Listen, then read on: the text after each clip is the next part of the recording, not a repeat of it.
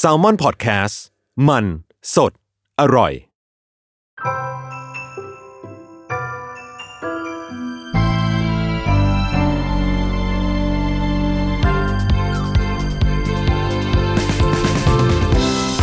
วัสดีค่ะ ยินดีต้อนรับเข้าสู่รายการ Miss Korean รู้จักเกาหลีมุมนั้น ผ่าน pop culture เรื่องนี้ ไปกับพัชชาค่ะ เข้าสู่เอพิโซดที่ 2 กันแล้วนะคะ ก็ใครยังไม่ได้ฟังเอพิโซดแรกก็อย่าลืมไปฟังกันด้วยนะคะ ก็สำหรับวันนี้นะคะเราจะมารู้จักเรื่องการพูดคุยแบบเป็นกันเอง ผ่านรายการ Variety Knowing Brothers พูดคุยกันแบบเป็นกันเองนี่มันเป็นแบบไหน เราจะมาได้รับรู้กันในวันนี้นะคะ จริง ๆ วันนี้ต้องเท้าความก่อนว่า เจ้าประเทศเกาหลีเนี่ยเป็นประเทศหนึ่งที่มี seniority สูงมาก คือเขาให้ความสำคัญกับระบบอาวุโสและ seniority สูงมากจริง ๆ ตอนที่เราไปอยู่เนาะได้รับประสบการณ์นี้ด้วยตัวเอง ใครที่ยังนึกไม่ออกว่ามันประมาณไหนเดี๋ยวจะยกตัวอย่างให้ฟัง อย่างเช่น ใครที่เคยได้ยินคำว่าโอปป้าออนนี่เจ้าพวกเนี้ยก็เป็นสิ่งหนึ่งนะที่แสดงถึง seniority หรือว่าใครที่ดูซีรีส์เกาหลีแล้วได้ยินคำว่าเมียเนเชซงอัมนิดะ อะเจ้าสองคำเนี้ยแปลว่าขอโทษเหมือนกัน แต่เอ๊ะโทนเสียงการพูดหรือรูปลักษณะคำเนี่ยมันแตกต่างกันยังไงบ้าง หรือถ้าใครเป็นสายเคป๊อปอาจจะเคยดูรายการต่างๆ แล้วเห็นไอดอลรุ่นน้อง โค้ง 90 องศา เวลาเจอไอดอลรุ่นพี่ ต้องตะโกนเสียงดัง บอกชื่อ ชื่อกรุ๊ปตัวเอง อะไรเหล่านี้เนี่ยแหละเป็นสิ่งที่สะท้อนระบบอาวุโสและ seniority ของเกาหลีอย่างชัดเจนมาก ๆ และยังมีอีกหลายสิ่งมากๆเลยนะ วันนี้เดี๋ยวจะมาเล่าให้ฟังกันว่าในชีวิตจริงเนี่ย คุณจะเจออะไรบ้าง และมันมีอะไรที่มันเป็นเหตุผลของสิ่งเหล่านี้เนาะทำไมเราถึงยกเรื่องนี้มาพูด เราต้องบอกกันว่า ตอนที่เราอยู่ที่เกาหลีอะเราอยู่ประมาณ 4-5 ปี แล้วเราอะไม่เคยเข้าใจสิ่งเหล่านี้เลย แค่รู้สึกว่าโอเค มันคงเป็นวัฒนธรรมหนึ่งที่เราก็ต้องตามตามมันไปอะไรเงี้ย แต่บางครั้งก็จะรู้สึกขัดใจว่าแบบทำไมต้องทำแบบนี้ด้วยวะ หรือบางทีตอนปีสองเนี่ย ทำไมต้องเลี้ยงข้าวรุ่นน้องปีหนึ่งด้วย ตังกูก็ไม่มีเหมือนกัน แต่ทำไมกูต้องจ่ายแบบทำไมกูต้องเลี้ยงกาแฟทุกครั้งที่ไปร้านกาแฟ แต่แค่เพราะว่าเราได้รับสิ่งนี้มาจากรุ่นพี่เราต้องเราเราจะต้องทำต่อ และเป็นสิ่งที่ strict และควรจะทำมาก ๆนะคะ จนกระทั่งปีสี่เป็นปีที่ใกล้จะจบแหละ ก็หาเรียกว่าหาวิชาเลือกเรียนแหละ จนไปเจอวิชาหนึ่งชื่อวิชา Korean the World ตอนนั้นแค่คิดว่ามันสอนเป็นภาษาอังกฤษ คงจะได้เกรดง่าย ก็เลยไปลงเรียนคิดว่ามันคงจะมีประโยชน์กับเราบ้างอะแบบ Korean the World เนาะก็อาจจะได้รู้เกี่ยวกับเกาหลีและโลกใบนี้ แต่พอไปเรียนจริง ๆ แล้วอะไม่ได้เกี่ยวกับโลกใบนี้เลย คือเกี่ยวกับประวัติศาสตร์เกาหลีล้วนๆ และเจ้าวิชาเนี่ยแหละเรียกว่าเป็นจุดเปลี่ยนของเราเลย คือทำให้เราเข้าใจคนเกาหลีมากขึ้นมากๆ จากที่ไม่เคยเข้าใจสิ่งเหล่านั้นเลยอะเจ้าวิชาเนี่ยทำให้เราแบบได้เรียนรู้ประวัติศาสตร์เกาหลี ซึ่งทุกคนแบบประวัติศาสตร์จะดูน่าเบื่อแต่สุดท้ายแล้วมันทำให้เราได้เข้าใจว่าเอออิทธิพลอะไรหรืออะไรที่มันหล่อหลอมให้คนเกาหลีเป็นคนเกาหลีอย่างที่เราเห็นทุกวันนี้นะคะ หนึ่งในหัวข้อที่เราได้เรียนนะคือชื่อหัวข้อว่า Korean Confucianism หรือลัทธิหงจื้อในเกาหลี เชื่อว่าใครที่ฟังจนจบอะจะเข้าใจเหมือนเดิมจะดูซีรีส์สนุกขึ้น และเข้าใจคนเกาหลีมากขึ้นมากๆนะคะ โดยที่รายการที่เราจะยกมาเล่าเป็นตัวอย่างในวันนี้ คือรายการ Knowing Brothers หลายคนจะเคยได้ยินได้รู้จักกันบ้างเนาะจริง ๆ เจ้ารายการนี้เนี่ยอาจจะเคยเห็นทาง YouTube นะคะ จริง ๆ มันเป็นรายการของทางช่อง JTBC หรือถ้าใครเคยดูผ่าน Netflix นะคะ จะชื่อรายการว่า Men on Mission ซึ่งตอนนี้ Netflix ยังไม่ได้เป็นเอ่อสปอนเซอร์นะคะ แต่ถ้าอยากเป็นก็สามารถติดต่อมาได้เลยนะคะ โอเค เจ้ารายการนี้เนี่ย เป็นรายการที่ดำเนินโดย พิธีกรชาย 7 คน ซึ่งถ้าใครเคยดูจะรู้ว่าทุกคนเป็นรุ่นใหญ่มากๆ อย่างคังโฮดงเนี่ยต้องรู้จักกันอยู่แล้วมีคุณคังโฮดง อีซูกึนคิมยองชอลซอชางฮุนคิมฮีชอลมินคยองฮุนและคุณอีซังมิน เป็นรุ่นใหญ่ในวงการเลย เป็นพิธีกรเนาะก็คือจะทำหน้าที่สัมภาษณ์แล้วก็ในแต่ละ episode ก็จะมี guest ที่มาจากหลากหลายแขนงทั้งไอดอลที่เด็กกว่าไอดอลดาราอะไรเงี้ยก็คือจะมากันหมดเนาะ เรียกว่าเป็นรายการกึ่งสัมภาษณ์กึ่งวาไรตี้โชว์เพราะว่ามีการสัมภาษณ์และมีการเล่นเกมใด ๆ ไปตามระเบียบ ซึ่งทุกคนก็จะรู้สึกว่า เอ๊ะ มันก็เหมือนรายการแบบวาไรตี้ทั่วไปนี่นาเกาหลีมันชอบทำรายการวาไรตี้เนาะสัมภาษณ์ไปด้วยเล่นเกมไปด้วย แล้วเจ้ารายการนี้มันคือทำไมมันถึงดัง และได้รับความนิยมมากๆ ในคนเกาหลีและยังอยู่มาจนถึงทุกวันนี้นะคะ จะบอกว่าความพิเศษของเจ้ารายการเนี่ยคือธีมรายการมันอะเซตติ้งรายการมันอะ เป็นเหมือนห้องเรียนเป็นเหมือนโรงเรียน เพราะฉะนั้นก็จะเห็นว่าทั้งพิธีกรและเกสอะก็จะใส่ยูนิฟอร์มของนักเรียนมปลายเกาหลี ทั้งที่ทุกคนอายุเยอะแล้วเนาะนอกจากธีมมันจะเป็นห้องเรียนแล้วเนี่ยสิ่งที่พิเศษและเรียกว่าเป็นจุดสำคัญเลยก็คือ ทุกคนปฏิบัติต่อกันเหมือนกัน คือทุกคนถือว่าอายุเท่ากัน เป็นนักเรียนเหมือนกันคือ เรียกว่า guest ที่เดินเข้ามารับบทบาทเป็นนักเรียน ใหม่อ่ามาแนะนำตัวให้รู้จักกับพิธีกรเนี่ยที่รับบทบาทเป็นนักเรียนเก่าอยู่แล้ว ก็จะปฏิบัติตัวเหมือนกัน ไม่มีใครแก่กว่าใคร ไม่มีใครเป็นรุ่นพี่ใคร เพราะฉะนั้นแน่นอนว่าระดับภาษาที่ใช้ในรายการเนี่ยเป็นระดับภาษาที่เพื่อนคุยกัน ทุกคนก็จะรู้สึกว่ามันก็ธรรมดานะทำไมไม่เห็นแตกต่างเลยเนาะแต่ว่าไอ้เจ้าระดับภาษาเนี่ยแหละ คือสิ่งที่มันสำคัญสำหรับคนเกาหลีมากๆ ระดับภาษาที่ใช้ในรายการนี้นะคะ ภาษาเกาหลีเขาเรียกว่าระดับพันหมาย ในขณะที่รายการอื่นเกือบทุกรายการของเกาหลีนะใช้ระดับภาษาที่เรียกว่า존댓말 반말 กับ 존댓말เนี่ยมันแตกต่างกันยังไงนะคะ เดี๋ยวจะเล่าให้ฟัง คือไอ้เจ้าธีมเนี่ยมันเรียกว่ามันเป็นธีมที่ท้าทาย norm เกาหลีมากๆ เหมือนที่เราเกริ่นไปตอนต้นว่าเขาซีเรียสเรื่อง seniority มาก แต่ธีมนี้มันมาแหวกเลยคือ ไม่มี seniority ทุกคนเท่ากัน และใช้ระดับภาษาที่เหมือนเพื่อนคุยกัน เราจะมาเริ่มพูดถึงความสำคัญของอายุกันก่อน คือถ้าใครไปอยู่เกาหลีแรกๆอะ เหมือนเราเนาะตอนอยู่เกาหลีแรก ๆ คือรู้สึกแปลกใจมาก เพราะว่าเวลาเราอยู่ที่ไทยอะเวลาเราเจอกันเราก็จะแบบเออชื่ออะไร แบบทำงานอะไรอะไรอย่างงี้เออเรียนคณะอะไรเวลาเราเข้าไปมหาลัยเนาะ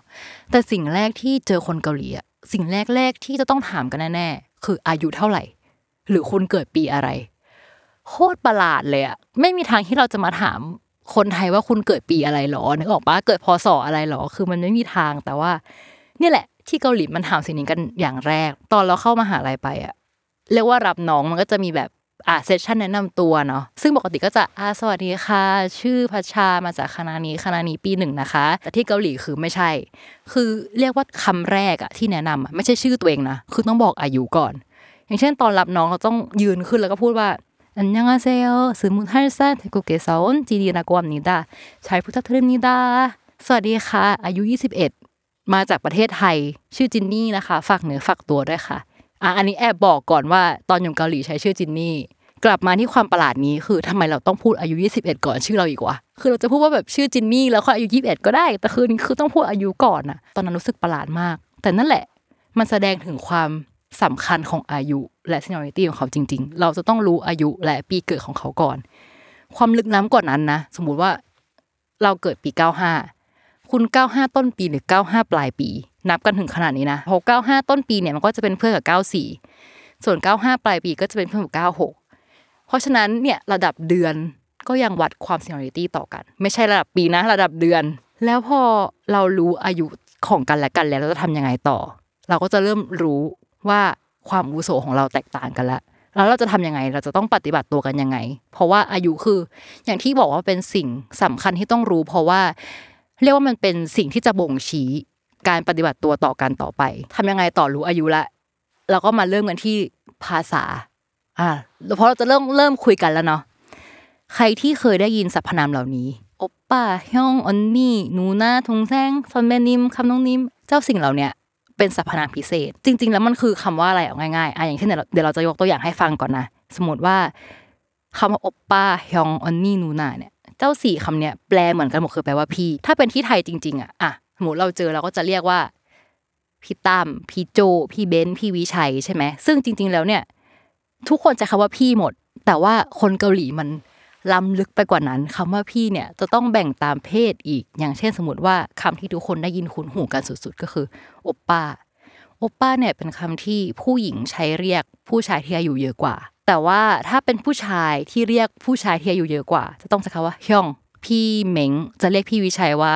วิชัยโอปป้าเนี่ยไม่ได้ ต้องเรียกว่าวิชัยฮยอง หรือว่าชื่อรายการที่เรายกมาในวันนี้เนี่ยจริง ๆ ชื่อเกาหลีเขาคืออานึนฮยองนิม ซึ่งแปลว่าวิชัยที่ฉันรู้จัก แต่ว่า ฮยองนิมเนี่ยอ้าวมันต่างจากฮยองไงอีกมีคำว่านิมเพิ่มมาอีกใครเคยดูซีรีส์ที่มันมีแบบแก๊งๆหน่อยแบบความแก๊งสเตอร์ หรือว่าแบบอุ้ยฮยองนิมแบบที่เราเคารพรักอะเวลาเขาใช้คำว่าฮยองนิมอะฮยองนิมฮยองนิมเนี่ยมันจะให้ sense ความเป็นพี่ใหญ่แบบพี่ว่าอะไรผมว่าตามประมาณนั้น หรือว่าไอดอลชายก็จะอย่างเช่นสมมติจองกุ๊กเนี่ยอะก็จะเรียกว่ายุนกิฮยองอะไรแบบนี้เป็นต้นเราก็จะได้ยินคำนี้ แล้วถ้าฝั่งผู้หญิงล่ะเขาว่าออนนี่อะออนนี่เป็นศัพท์ที่ ผู้หญิงใช้เรียกพี่สาวหรือผู้หญิงที่อายุเยอะกว่าเนาะอะอย่างเช่น รุ่งเนี่ยก็จะเรียกเราว่าพัชชาออนนี่อ่าจินี่ออนนี่แต่ว่าถ้าเป็นน้องผู้ชายก็จะเรียกเราว่านูน่า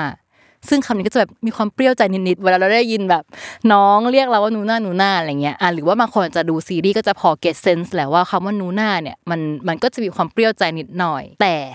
มันไม่ง่ายขนาดทุกคนคือไอ้สิ่งเหล่านี้ก็ยังมีข้อยกเว้นอีก สมมุติเรามาทำงานวันแรก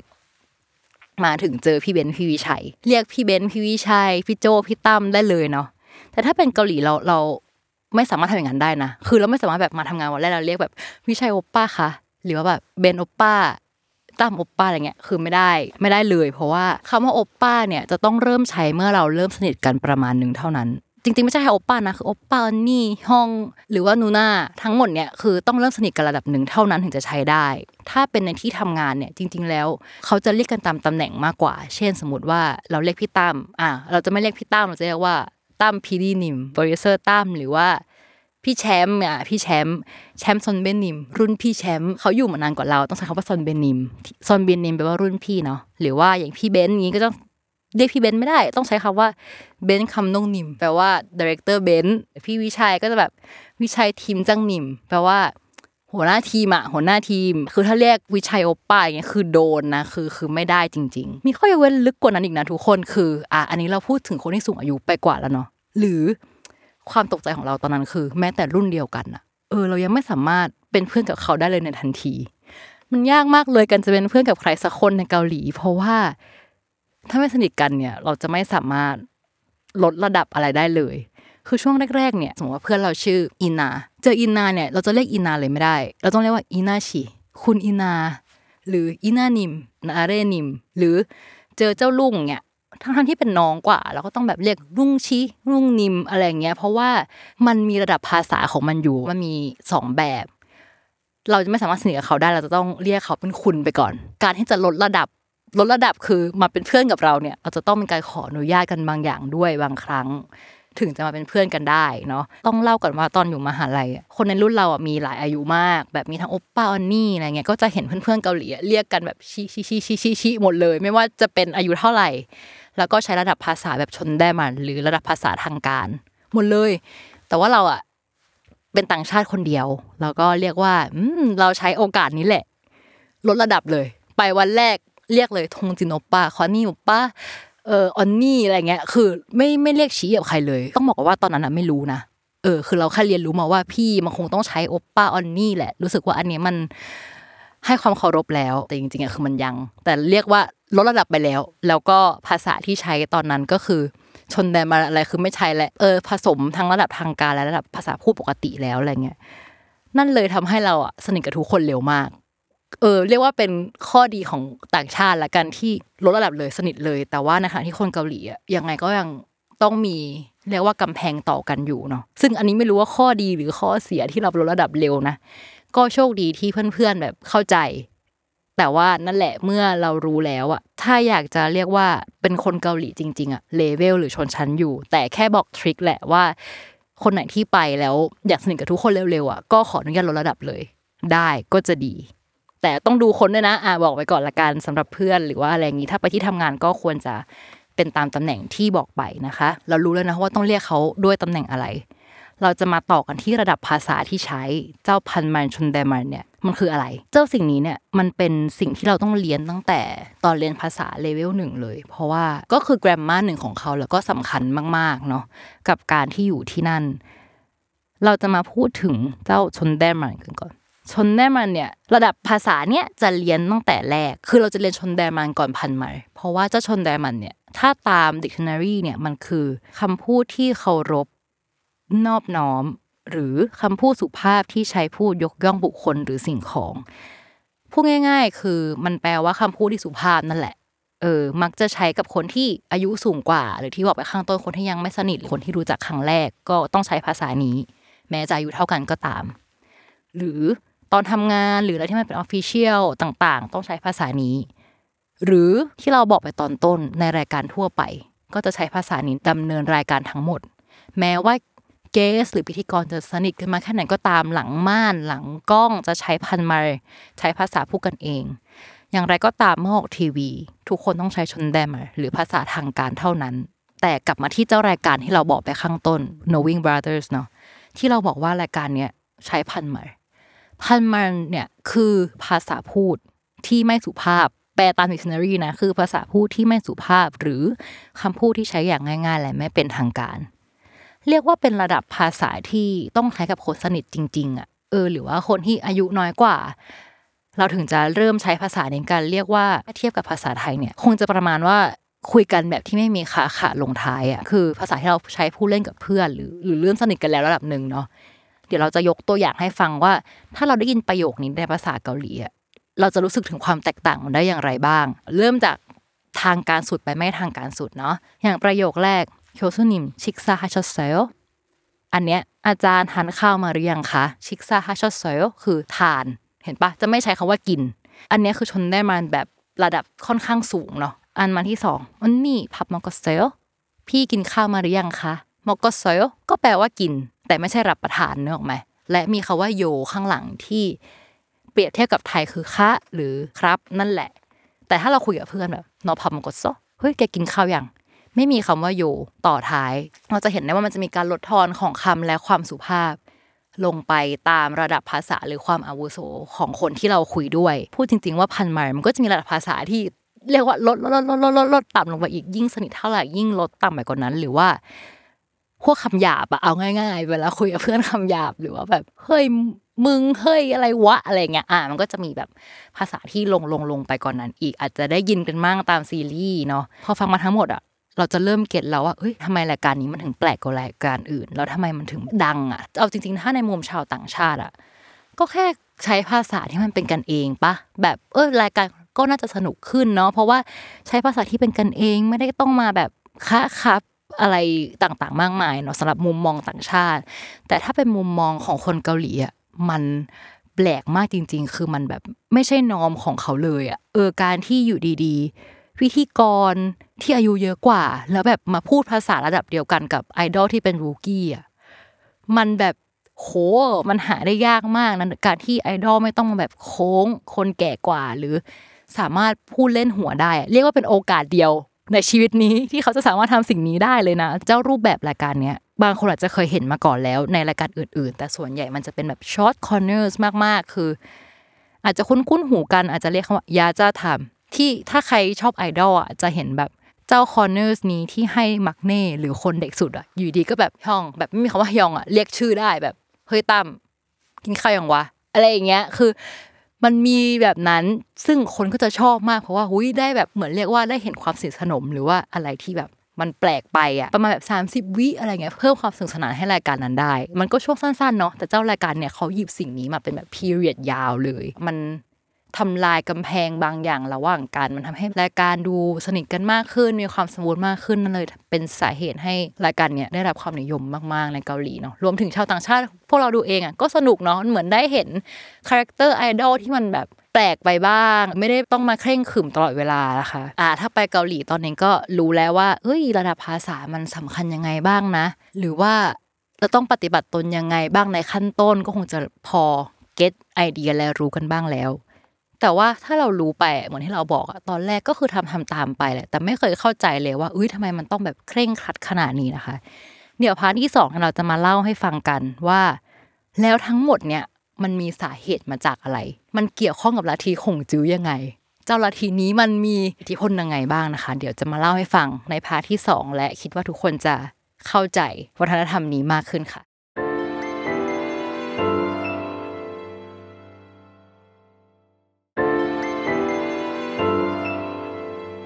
ยินดีต้อนรับสู่ part สองนะคะ จากที่ part แรกเนี่ยเราได้เรียนรู้ไปแล้วว่าอุ้ยโอปป้าออนนี่มันสำคัญยังไงกับคนเกาหลีบ้าง ใครที่เคยดูซีรีส์คำว่าโทมินจุนชีแล้วไม่เคยรู้ว่ามันแบบหมายความว่ายังไงมันแบ่งแยกความสัมพันธ์ขีดเส้นกันยังไง เราก็ได้รับรู้กันแล้วใน part หนึ่งนะคะ part สองเนี่ยเราจะมาเล่าให้ฟังกันว่า เจ้าสิ่งที่เป็นเหตุผลของทั้งหมดนั้นเนี่ย คืออะไร ก่อนอื่นต้องขอขอบคุณอาจารย์นะคะ ไม่เคยคิดเลยว่า ความตั้งใจเรียนในวันนั้น จะทำให้ได้มาพูดในพอดแคสต์วันนี้ต้องขอบคุณอาจารย์มาณที่นี้นะคะ เจ้าลัทธิขงจื้อในเกาหลี หรือที่เรียกว่า Korean Confucianism เนี่ยมันเป็นอย่างไร การสถาปนาลัทธิขงจื้อเนี่ยเป็นอุดมการณ์ของรัฐตลอดสมัยโชซอนเลยก็คือช่วงประมาณคริสตศักราช 1392 ถึง 1910 คือจะสังเกตได้ว่ามันกินเวลาค่อนข้างนานเนาะจึงทำให้เจ้าลัทธิเนี้ยมันมีเวลามากพอที่ทำให้มันแบบแทรกซึมเข้าไปในชีวิตของคนเกาหลี ในเกือบทุกแง่มุมเลย คือไม่ว่าจะเป็นเรื่องชนชั้น อคติด้านเพศและวัย ความกตัญญูต่อบุพการี รวมไปถึงความสำคัญของการศึกษานะคะ หัวข้อที่เราจะมากล่าวถึงเนี่ยคือความสัมพันธ์ของคงจื้อที่มันส่งผลต่อระดับชนชั้น และความอาวุโส เหมือนที่เราได้กล่าวไปแล้วข้างต้นตอนที่เราเล่ากันไปใน part หนึ่ง ต้องเล่าก่อนว่าลัทธิขงจื้อเนี่ยจะแบ่งความสัมพันธ์ของมนุษย์ออกเป็น 5 ประเภท ประเภทแรกนะคะ คือผู้ปกครองกับใต้ปกครอง อย่างเช่นก็คือในที่ทำงาน เจ้านายกับลูกน้อง ประเภทที่ 2 คือพ่อกับลูก คือ specific มากเลยนะ พ่อกับลูก ประเภทที่ 3 คือผู้อาวุโสกับผู้น้อย อันนี้จะยกตัวอย่างได้ชัดเจนมากคือรุ่นพี่รุ่นน้อง หรือว่าอาจารย์กับลูกศิษย์ ก็ได้เช่นกัน ประเภทที่ 4 คือสามีกับภรรยา และประเภทที่ 5 ประเภทสุดท้ายนะคะ คือเพื่อนที่มีสถานะเท่ากัน เราจะเล่าเป็นคอนเซปต์ง่ายๆอย่างนี้ว่าลัทธิขงจื้อเนี่ยคือผู้ที่มีศักดิ์สูงกว่า จะต้องรับผิดชอบ และมีเมตตาต่อผู้ที่มีศักดิ์น้อยกว่า ฟังดูเริ่มยากแหละ ผู้ที่มีศักดิ์สูงกว่า เช่นอะไรบ้าง เจ้านาย ผู้ที่มีศักดิ์น้อยกว่าคืออะไร ลูกน้อง พ่อกับลูก พี่ชาย น้องชาย concept อีกอันหนึ่งคือ ผู้น้อยจะต้องตอบแทนด้วยความจงรักภักดีและความเคารพ เชื่อฟังผู้ที่มีศักดิ์สูงกว่าลัทธิขงจื้อเนี่ยเชื่อว่าสังคมในที่ประพฤติตามหลักที่กล่าวมานี้ ย่อมเป็นสังคมที่มีความเป็นระเบียบและมีความสมานฉันท์กลมเกลียว นั่นหมายความว่า แปลง่ายๆเนาะคือสังคมในที่ยึดหลักตามเนี่ยสังคมจะดี มีความเจริญมีความเป็นระเบียบสมานฉันท์กันและพากันไปสู่สิ่งที่ดีนั่นเอง เดี๋ยวจะมายกตัวอย่างให้ฟังว่าในชีวิตจริงมันจะเป็นยังไงบ้าง เริ่มที่ประเภทแรกเนาะผู้ปกครองกับใต้ปกครอง จากประสบการณ์ที่ไปอยู่เนี่ยเจ้านายตามแบบฉบับคนเกาหลีเนี่ยจะเปรียบเหมือนเรียกว่าคนในครอบครัวแบบเหมือนพ่อมากกว่าเจ้านายคือ เขาจะใส่ใจชีวิตสนตัวของลูกน้องอะคือเออชีวิตเป็นยังไงบ้างแบบช่วงนี้เป็นยังไง ถ้าใครเห็นในหนังซีรีส์อย่างเงี้ยก็จะมันจะมีฉากที่เจ้านายจะแบบ เดี๋ยวพาไปเลี้ยงเอง วันนี้กินเนื้อวัวกัน เดี๋ยวจะพาทั้งทีมไปเลี้ยง เอาการ์ดฉันไปเลยฉากแบบนั้นแหละ คือเจ้านายจะต้องเป็นคนที่เลี้ยงอะเลี้ยงลูกน้องตลอดแล้วก็เลี้ยงมื้อเที่ยงมื้อเย็นคือ เรียกว่าตอนไปอยู่เกาหลีอะเออเวลากินข้าวกับเจ้านายหรือบอสอะไรเงี้ยส่วนใหญ่ก็คือเขาจ่ายตลอดเราไม่เคยจ่ายเลยนะไม่เคยต้องจ่ายค่าข้าวตัวเองเลย ทีนี้ต่อมาเดี๋ยวขอข้ามประเภทที่สองไปก่อนขอไปที่ประเภทที่สามประเภทผู้อาวุโสกับผู้น้อยเนี่ย รุ่นพี่รุ่นน้องเนาะหรืออาจารย์กับลูกศิษย์อันนี้ต้องเล่าประสบการณ์ส่วนตัวว่าตอนที่เราเป็นรุ่นพี่ที่เกาหลีอะ ตอนนั้นอยู่ประมาณปีสามปีสี่ก็คือจะมีรุ่นน้องแล้วแหละ เรียกว่าถ้ามีโปรเจกต์ร่วมกันแล้วเราเป็นรุ่นพี่เราจะต้องจ่ายค่าข้าวตลอดกาลนาน หรือว่าเราไปกินคาเฟ่กันอะไรอย่างเงี้ยเออ เราจะต้องเป็นคนจ่ายค่ากาแฟให้น้องตลอดคือ ไม่ต้องคิดเลยว่าเราจะไม่จ่ายยังไงเราก็ต้องจ่ายแล้วคือมันเป็นสิ่งที่ วัฒนธรรมจริงๆอะ่ะเพราะว่าอย่างหนึ่งคือเราก็ได้รับการดูแลมาแบบนั้นเนาะแม้ว่าเราจะเป็นพี่ปีสี่แล้วไปเจอรุ่นพี่ที่เราเคยรู้จักมาอยู่แล้วอะ่ะ หรือแม้แต่คนที่แก่กว่าเราออนนี่อะไรอย่างเงี้ยทุกคนจะเลี้ยงเรามาตลอดเราไม่เคยจะต้องจ่ายตังค่าข้าวหรือค่ากาแฟเองเลยอะ่ะมันเลยเป็นสิ่งหนึ่งที่ทำให้ เป็นอิทธิพลต่อเราแหละว่าเราจะต้องทำสิ่งนี้ต่อไปกับรุ่นน้อง เพราะเราได้รับสิ่งนี้มานะคะ อีกอย่างหนึ่งก็คือเวลาที่เลี้ยงจบโปรเจกต์ระดับเพื่อนที่อายุเท่ากันละเพื่อนที่อายุเท่ากันก็จริง แต่สถานะตอนนั้นแตกต่างกัน สถานะนั้นหมายถึงตำแหน่ง เพื่อนคนที่เป็นผู้กำกับสูงสุดเนาะเวลาที่เลี้ยงโปรเจกต์น่าจะหลายคนอยู่อะยี่สิบสามสิบคน มันก็จะต้องมีมือหนึ่งที่เขาต้องจ่ายในฐานะที่เราเป็นต่างชาติอะเราเคยมานั่งคุยกับเขาว่า จริง ๆ เราอายุเท่ากันอะอยู่ไม่จำเป็นจะต้องแบบ เอาตังมาเลี้ยงคนยี่สิบสามสิบคนน่ะเราเป็นนักเรียนเหมือนกัน แล้วก็รู้กันอยู่ว่าเราไม่ได้มีตังเยอะทำไมเราจะต้องทำสิ่งนี้ด้วยอะไรเงี้ยเพื่อนเกาหลีก็จะบอกว่าไม่ได้จริงๆว่ะมันเป็นสิ่งที่ทุกคนทำกันและอัมมัสด้วยตำแหน่งเราอะ เราจะต้องทำแบบนี้เออมันเป็นสิ่งที่เรียนรู้ต่อกันมา มาตลอดและต้องทำเนาะมีอีกตัวอย่างคือ สมัยเรียนอะมันก็จะมีช่วงเบรก15 นาที อันนี้เป็นแบบความสัมพันธ์อาจารย์กับเรา ตอนพักเบรกเนี่ยอาจารย์ก็จะให้บัตรเครดิต ไปแล้วก็อะไปกินกาแฟกันนะ ก็คือไปเลี้ยงทั้งห้องเลยอะจะซื้ออะไรก็ไปซื้ออาจารย์ที่บัตรเครดิตให้ หรือว่ามีครั้งหนึ่งเราไปนั่งกินข้าวกับเพื่อน แล้วเราบังเอิญเจออาจารย์ที่ร้านอาหาร ตอนที่เราลุกออกจากร้านกำลังจะไปจ่ายเงินอะก็คือเขาบอกว่าเออตอนนั้นจ่ายให้แล้ว ก็คืออาจารย์ที่นั่งอยู่โต๊ะตรงนั้นแล้วก็ไม่ได้แบบสนทนาอะไรกันเลย แค่แบบอุ้ยอันยองเซลแบบแค่ทักทายแค่นั้นอะอาจารย์ก็จะรู้สึกได้เองมั้งว่าอ้าวเจอนักเรียนแล้ว ต้องจ่ายแล้วล่ะ ต้องเลี้ยงให้แล้วล่ะ มันมันประหลาดนะ เพราะว่าถ้าเป็นที่ไทยอะ อันนี้ไม่รู้มันไม่มีเนาะ เออเราว่ามันไม่มีเรายังไม่เคยเจอสิ่งเหล่าเนี้ยแต่ว่าที่เกาหลีอะมันคือสิ่งนี้แหละ โดยส่วนตัวกลับมาที่ไทยอะก็ติดนิสัยนี้ มาเจอแบบน้องๆแบบเพื่อนน้องอะไรเงี้ยไปกินเราก็รู้สึกว่า เราเรามีหน้าที่ที่จะต้องแบบ จ่ายและดูแลเขาอะก็ดันไปติดนิสัยสิ่งนี้มา นั่นแหละตอนที่อยู่ที่นั่นก็ไม่เข้าใจว่าทำไมต้องทำสิ่งนี้ทำทำตามเขามา แต่ว่าตอนไปเรียนอะถึงเข้าใจว่าอ๋อคนที่มีศักดิ์สูงกว่าควรจะดูแลรุ่นน้อง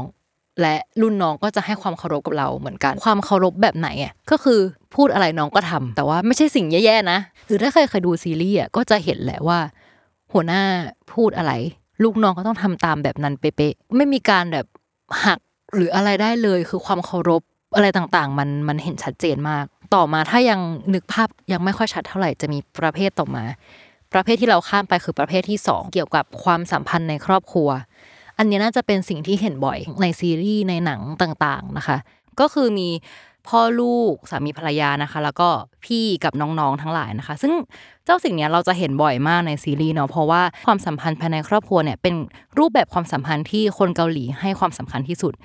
เราจะเห็นได้ชัดเจนมากในซีรีส์หรือว่าหนังหลายๆเรื่องเนาะที่มีเล่าแบบความเป็นครอบครัวที่เยอะมากๆนะคะ เพราะว่าจริงๆ คนเกาหลีเนี่ยเขาเชื่อว่า healthy family จะทำให้เกิด healthy society ก็คือเชื่อว่าครอบครัวที่ดีเนี่ยคือรากฐานสำคัญของสังคมที่ดีเนี่ยแหละ แน่นอนว่าเวลาเราดูในหนังอะเราจะสังเกตเห็นได้เลยว่า พ่อนะคะจะมีอำนาจสูงสุดในครอบครัวก็คือ ภรรยาและลูกเนี่ยจะต้องเชื่อฟังคำสั่งสอนของพ่อนะคะ แต่ว่าในขณะเดียวกันน่ะ ไม่ใช่พ่อจะแบบสัมมาเลเทเมาเนกออกไหมพ่อก็ต้องมีหน้าที่จะดูแลลูกๆและดูแลครอบครัวอย่างดีที่สุดนั่นหมายความว่าเราจะเห็นในซีรีส์ว่า พ่อจะมีความเหมือนเขาจะแสดงออกความเป็นพ่อโดยการที่พ่อจะทำงานหนักหาเงินเพื่อเลี้ยงลูกอะเราจะเห็นภาพจำนั้นบ่อยๆเนาะบางเรื่องก็จะแบบอาถือกล่องไก่ทอดกลับบ้านมา เพื่อแบบแสดงถึงความว่าเออหาเงินได้อะไรประมาณนี้ในในยุคยุคหนึ่งนะคะ นอกจากพ่อแล้วเนี่ยก็จะมีความสัมพันธ์แบบพี่น้องใช่ไหมพี่น้องเนี่ย พี่โตสุด เรียกว่าเป็นที่เคารพที่สุดของบ้าน น้องทุกคนจะต้องเชื่อฟัง เหมือนในที่เราพูดไปตอนต้น เรียกว่ามีชนแดมันผ่านมันใช่ไหมคะ ก็คือ น้องก็จะต้องใช้คำชนแดมันกับพี่ เพื่อแสดงความเคารพกับพี่เนาะไม่ใช่แบบจะพูดภาษาทั่วไปไงไม่ได้เลยจริงๆอะยิ่งถ้าพี่โตสุดเป็นผู้ชายอะพี่คนนั้นน่ะก็เปรียบเสมือนพ่อ คนที่สองอีกคนนึงก็คือมีหน้าที่จะดูแลครอบครัวต่อไปนะคะ ก็เรียกว่าพี่โตก็จะได้รับภาระในชีวิตหนักหน่อยแหละซึ่งในความสัมพันธ์ของครอบครัว มันจะมีสิ่งหนึ่งก็คือความกตัญญูและที่หงจือเชื่อว่าเราจะต้องสำนึกบุญคุณของพ่อแม่ และจะต้องทดแทนบุญคุณอย่างเต็มที่ที่สุดนะคะ เพราะฉะนั้นเราก็จะเห็นความเชื่อที่ว่าลูกไม่ควรแต่งงานกับคนที่ตัวเองชอบ แต่จะต้องแต่งงานกับคนที่พ่อแม่คัดสรรมาแล้วและเลือกให้เรา เพราะว่า เขาเลือกสิ่งที่ดีที่สุดให้เราและนั่นแหละคือการตอบแทนบุญคุณของพ่อแม่ ก็จะเห็นได้เหมือนกันในซีรีส์เกาหลี ในยุคยุคหนึ่งนะคะ มันก็จะมีสิ่งนี้ แต่คิดว่าปัจจุบันน่าจะแบบมีความลดลงไปบ้างแล้วนะคะ นอกจากการแต่งงานอะค่านิยมเนี้ยมันยังส่งผลไปถึงการเลือกอาชีพด้วยหรือว่าการเรียน เออ การเรียนนี่เห็นได้ชัดมากเลยนะในเด็กๆอะเด็ก ๆ ก็จะเลือกอาชีพที่มั่นคง แล้วก็ เลือกเรียนในสิ่งที่มั่นคง หรือเพื่อที่จะไปสู่อาชีพที่มั่นคง จะบอกก่อนว่าคนเกาหลีอะจะชอบเลือกบริษัทใหญ่เพราะเขารู้สึกว่าบริษัทใหญ่อะก็จะมีสวัสดิการสำหรับครอบครัวที่ดีอะไรแบบเนี้ยคนเกาหลีก็จะแบบตั้งหน้าตั้งตาตั้งใจเลือกเข้าบริษัทเหล่านี้มากๆ ซึ่งก็จะเป็นหน้าเป็นตาให้กับครอบครัวอีกพ่อแม่ก็สามารถไปพูดอวดได้นู่นนี่นั่นอันเนี้ยก็เป็นอีกอย่างหนึ่งที่เป็นสิ่งสัญลักษณ์ที่แสดงถึงความกตัญญูกับพ่อแม่นะคะในคนเกาหลี ซึ่งเหตุผลที่เขาเลือกบริษัทใหญ่ๆเหล่านี้มันก็คือการที่ ได้เงินเยอะสวัสดิการดีก็คือดูแลตอบแทนพ่อแม่ในยามที่พ่อแม่แก่เท่านั่นแหละนะคะ ก็เออเออเป็นสิ่งที่คนเกาหลีค่อนข้างให้ความสำคัญกับมันสูงมาก ๆ ในขณะเดียวกันก็คือ นอกจากจะแสดงความกตัญญูต่อครอบครัวหรือว่าบุพการีที่ยังมีชีวิตอยู่แล้วอะเรียกว่าบรรพบุรุษ ที่ได้ล่วงลับไปแล้วอะก็สำคัญมากๆเช่นกัน เราจะเห็นว่าคนเกาหลีอะให้ความสำคัญกับพวกเทศกาลชูซอกซอนลันนะคะเทศกาลเหล่านี้ก็จะเป็นเทศกาลที่คนเกาหลีอะกลับไปเยี่ยมครอบครัวที่บ้านเกิด แล้วก็ไหว้บรรพบุรุษเห็นชัดมากในซีรีส์เกาหลี หรือว่าในรายการต่างๆ ที่เขาจะชอบแบบใส่ชุดฮันบกอะไรกันนะคะ คือ เรียกว่ากลับไป เจอครอบครัวตัวเอง แล้วก็นั่นแหละมันคือเหมือนแบบไปไหว้บรรพบุรุษที่ที่ล่วงลับไปแล้ว มีการทำอาหารนู่นนี่นั่นนะคะเป็นวัฒนธรรมหนึ่งที่จริงๆเราเห็นอยู่ในซีรีส์ก็จริงแต่ว่าอันเนี้ยจาก การที่เราอยู่กับเพื่อนเกาหลีเนาะมันก็จะมีเสียงของคนรุ่นใหม่บ้างที่รู้สึกว่าบางทางกับวัฒนธรรมเนี่ยก็มีข้อเสียของมันอยู่เหมือนกัน เช่น ผู้หญิงอาจจะต้องแบบไปทำงานทำอาหาร นู่นนี่นั่นหรือบางครั้งฝ่ายผู้หญิงอาจจะไม่ได้ไปเจอพ่อแม่ของตัวเองอะไรแบบนี้คือวัฒนธรรมนี้มันก็มีอะไรเล็กๆน้อยๆที่ที่มันซ่อนอยู่กับความอันแฟร์บางอย่างนะคะเป็นสิ่งที่เรียกว่าในยุคปัจจุบันก็อาจจะมีข้อถกเถียงบ้างในในเรื่องวัฒนธรรมเหล่านี้นะคะ และประเภทที่ 5 เป็นความสัมพันธ์รูปแบบเดียวที่มีสถานะเท่าเทียมกัน คือเป็นความสัมพันธ์แบบระหว่างเพื่อน ก็คือเพื่อนอะมักจะช่วยเหลือกันเสมอในเกาหลีเนาะคือเป็นความสัมพันธ์ที่เท่าเทียมสำหรับเราที่เราสัมผัสนะคะ แต่ว่ามันก็จะมีความแบบช่วยเหลือกันสุดๆไปเลยอะอย่างเช่นสมมติว่าไม่ว่าเพื่อนเราจะแบบมีปัญหาอะไรอะเราเราพร้อมจะอยู่ตรงนั้นและช่วยเหลือเขาเขาก็เหมือนกัน ซึ่งเราอาจจะแสดงให้เห็นในในความเล็กน้อย อย่างเช่นล่าสุดเพิ่งไปเกาหลีมา แล้วก็กลับไปเจอเพื่อนๆทุกคนที่ตอนนี้ก็ทำงานกันแล้ว บางคนก็ยังเรียนอยู่อะไรเงี้ยความพีคคือเจอเพื่อนประมาณสามสี่วัน เงินไม่ได้ออกจากกระเป๋าดิฉันเลยค่ะ เพราะว่าเพื่อนพูดว่าตลอดเวลาที่เธออยู่เกาหลี กระเป๋าตังค์เธอจะต้องไม่เปิดเด็ดขาด ฉันจะเลี้ยงเธอทุกมือ้อ ไม่ว่าเธอจะไปไหน อะไรอย่างเงี้ย ห้ามจ่ายห้ามจ่ายเด็ดขาดแบบ เธอจ่ายไม่ได้ตั้งแต่ข้าวค่ากาแฟหรือค่าแท็กซี่กับห้องอะ คือเพื่อนยังเรียกให้อะคือไม่ต้องจ่ายตังค์อะไรเลยอะมันมันขนาดนั้นอะ กลับกันเหมือนเดิมตอนที่เพื่อนเกาหลีมา ก็คือดิฉันจ่าย แล้วก็ตอนเราไปเราไปคนเดียวเนาะแต่ตอนเพื่อนมาเนี่ยมันมากันหลายคน แต่นั่นแหละความที่เราได้ได้รับวัฒนธรรมนี้มา ยังไงเราก็จะต้องจ่ายสิ่งนี้มันมีความรู้สึกว่าแบบเราดูแลเขาเขาดูแลเราอะเออมันเป็นความรู้สึกแบบนั้น ตอนแรกที่เราไม่รู้เกี่ยวกับลัทธิหงเจือเราไม่เข้าใจนะ แต่ว่าเหมือนพอเรามาศึกษาเรื่องเนี้ย เราก็เลยอ๋อ มันมีรากฐานมาจากสิ่งนี้นี่เองเนาะตอนนั้นเราเรียนวิชา Korea the World แล้วมันเป็นวิชาที่เกี่ยวกับประวัติศาสตร์เกาหลีแหละ เป็นครั้งแรกที่เราได้เข้าใจลัทธิหงจื้อในเกาหลี ซึ่งอาจารย์เล่าว่าคนเกาหลีอะเขาเชื่อว่าความสัมพันธ์ระหว่างคนอะเหมือนสไปเดอร์เว็บหรือว่าใยแมงมุม คือเขาเชื่อว่าคนเกาหลีทุกๆ คนอะ เชื่อมโยงต่อกัน ไม่ว่าทางใดก็ทางหนึ่ง คือคนเกาหลีที่เชื่อมโยงต่อกันอะไม่ใช่แค่คนในครอบครัวนะแต่คนเกาหลีทางประเทศอะมีความรู้สึกว่าตัวเองเชื่อมโยงต่อกัน มันจะมีคำหนึ่งที่ชอบใช้แทนตัวเองว่าอูรินารา คือที่แปลว่าประเทศของเรา คืออย่างถ้าเป็นคนไทยจะบอกว่า เออ ประเทศไทย แต่ว่าเขาใช้คำว่าประเทศของเรา นั่นแหละเรารู้สึกว่ามันเป็นแบบสิ่งหนึ่งที่เชื่อมโยงคนเกาหลีไว้อะซึ่งเจ้าสิ่งนี้จริงๆมันมีชื่อเรียก มันเรียกว่าจอง แต่เราจะมาเล่าให้ฟังกันในอีพีถัดไปนะคะ เรียกว่าจากที่เราเล่ามาข้างต้นเนาะ ก็จะสังเกตได้ว่าลัทธิคงจือเนี่ยยังทรงอิทธิพล ต่อความคิดความเชื่อของคนเกาหลีอยู่มากๆนะคะ ไม่ว่าจะเป็นแบบ เรื่องชนชั้นหรือมุมมองทางเพศ ที่ผู้ชายเหนือกว่าผู้หญิงนะคะ หรือว่าการแข่งขันในการทำงานและการศึกษาที่เข้มข้นมากๆนะคะ หรือว่าจริงๆแล้วเนี่ยอาจจะยังไม่ได้พูดถึงเนาะแต่จริงๆแล้วที่คงเจือก็มีความเกี่ยวข้องกับว่าทำไมคนเกาหลีถึงไม่ยอมรับการมีอยู่ของ LGBTQ ด้วย เพราะว่ามันอยู่ในความสัมพันธ์แบบครอบครัวนั่นแหละก็คือ มันมีผลต่อการสืบทอดตระกูล เรียกง่ายๆว่าไม่สามารถสืบทอดตระกูลและขยายครอบครัวไปให้ได้ไกลมากขึ้นนะคะ ซึ่งเรารู้สึกว่าแม้หลาย ๆ คนจะบอกว่าประเทศเกาหลีอะพัฒนาไปไกลมากแล้วเนาะเราจะเห็นเทคโนโลยีต่างๆ มากมาย เรารู้สึกจริงว่าค่านิยมที่กล่าวมาทั้งหมด ก็เหมือนที่เราพูดว่าเออมันคงจะเริ่มเสื่อมถอยไปบ้างแล้ว เหมือนที่วัฒนธรรมบางอย่างคนรุ่นปัจจุบันอาจจะไม่ได้เห็นด้วยกับมันมากนัก แต่ว่าเรารู้สึกจริง ๆ ว่าเจ้าหงเจือมันยังคงเป็นรากหนึ่งที่ยังคงซึมลึกอยู่ในสังคมเกาหลีอยู่ดี อย่างที่เหมือนเรายกตัวอย่างใน ข้างต้นไปคือรายการ Knowing Brothers เนาะที่แม้ว่าหน้าฉากรายการหรือธีมของรายการอะพิธีกรรุ่นใหญ่นักแสดงรุ่นพี่หรือว่าไอดอลรุ่นน้องอะทุกคนเป็นเพื่อนกันเล่นเกม ใช้ภาษาพันไม้ที่เป็นภาษาเป็นกันเองอะค่ะแต่ว่าหลังจากจบรายการไปอะแน่นอนว่าทุกคนจะพูดกันด้วยภาษาชนแดนมาก็คือภาษาแบบสุภาพเนาะเหมือนเดิม ไม่สามารถใช้ภาษาไม่สุภาพได้แน่ ๆนะคะ นั่นแปลว่าในชีวิตจริง ๆอะทุกคนก็ยังคงไว้ซึ่งความอาวุโส ความนอบน้อมหรือว่ามีการใช้ระดับภาษาที่แตกต่างไปอยู่ดีนะคะ นั่นแปลว่า ไม่ว่ายังไงคนเกาหลีก็ยังหนีไม่พ้นกับวัฒนธรรมหรือว่าสิ่งนี้นะคะ เราอาจพูดได้ว่าคงจื้อก็เปรียบเสมือนรากแก้ว ที่ยังคงเป็นรากหล่อเลี้ยงความคิดและความเชื่อ เหล่านี้นะคะ ให้เจริญเติบโตแล้วก็มั่นคงต่อไปแบบรุ่นต่อรุ่นอะเพราะว่าเรารู้สึกว่าทุกคนก็ยังทำสิ่งนี้กันอยู่ รุ่นใหญ่ก็ส่งต่อวัฒนธรรมเหล่านี้ให้รุ่นน้องนะคะรุ่นน้องก็คือ พร้อมที่จะส่งต่อวัฒนธรรมนี้เหมือนกันเหมือนแบบ เป็นรากฝอยที่ยังคงแตกแขนงต่อไปเรื่อยๆนะคะ เพื่อสืบทอดทั้งเจตนารมณ์ขนบความคิดแบบนี้ต่อไปเรื่อยๆ ไม่เปลี่ยนแปลง แม้ว่าประเทศจะวิวัฒน์ไปแค่ไหนแล้วก็ตามนะคะ ก็ประมาณนี้หวังว่าทุกคนจะเข้าใจสิ่งนี้กันมากขึ้น แล้วก็ดูหนังเกาหลีสนุกขึ้นแหละแน่นอนเนาะมาพบกันใหม่สำหรับ EP หน้านะคะ ก็ฝากติดตามรายการ Miss Korean ด้วยนะคะ รู้จักเกาหลีมุมนั้นผ่าน pop culture เรื่องนี้ไปกับพัชชานะคะ ก็ มาทุกๆ วันอาทิตย์ทุกช่องทางของ Salmon Podcast รับฟังกันได้นะคะ แล้วคุณก็จะรู้จักเกาหลีมากขึ้นนะคะ กับโฮสต์พัชชาค่ะ แล้วเจอกันนะคะ บ๊ายบาย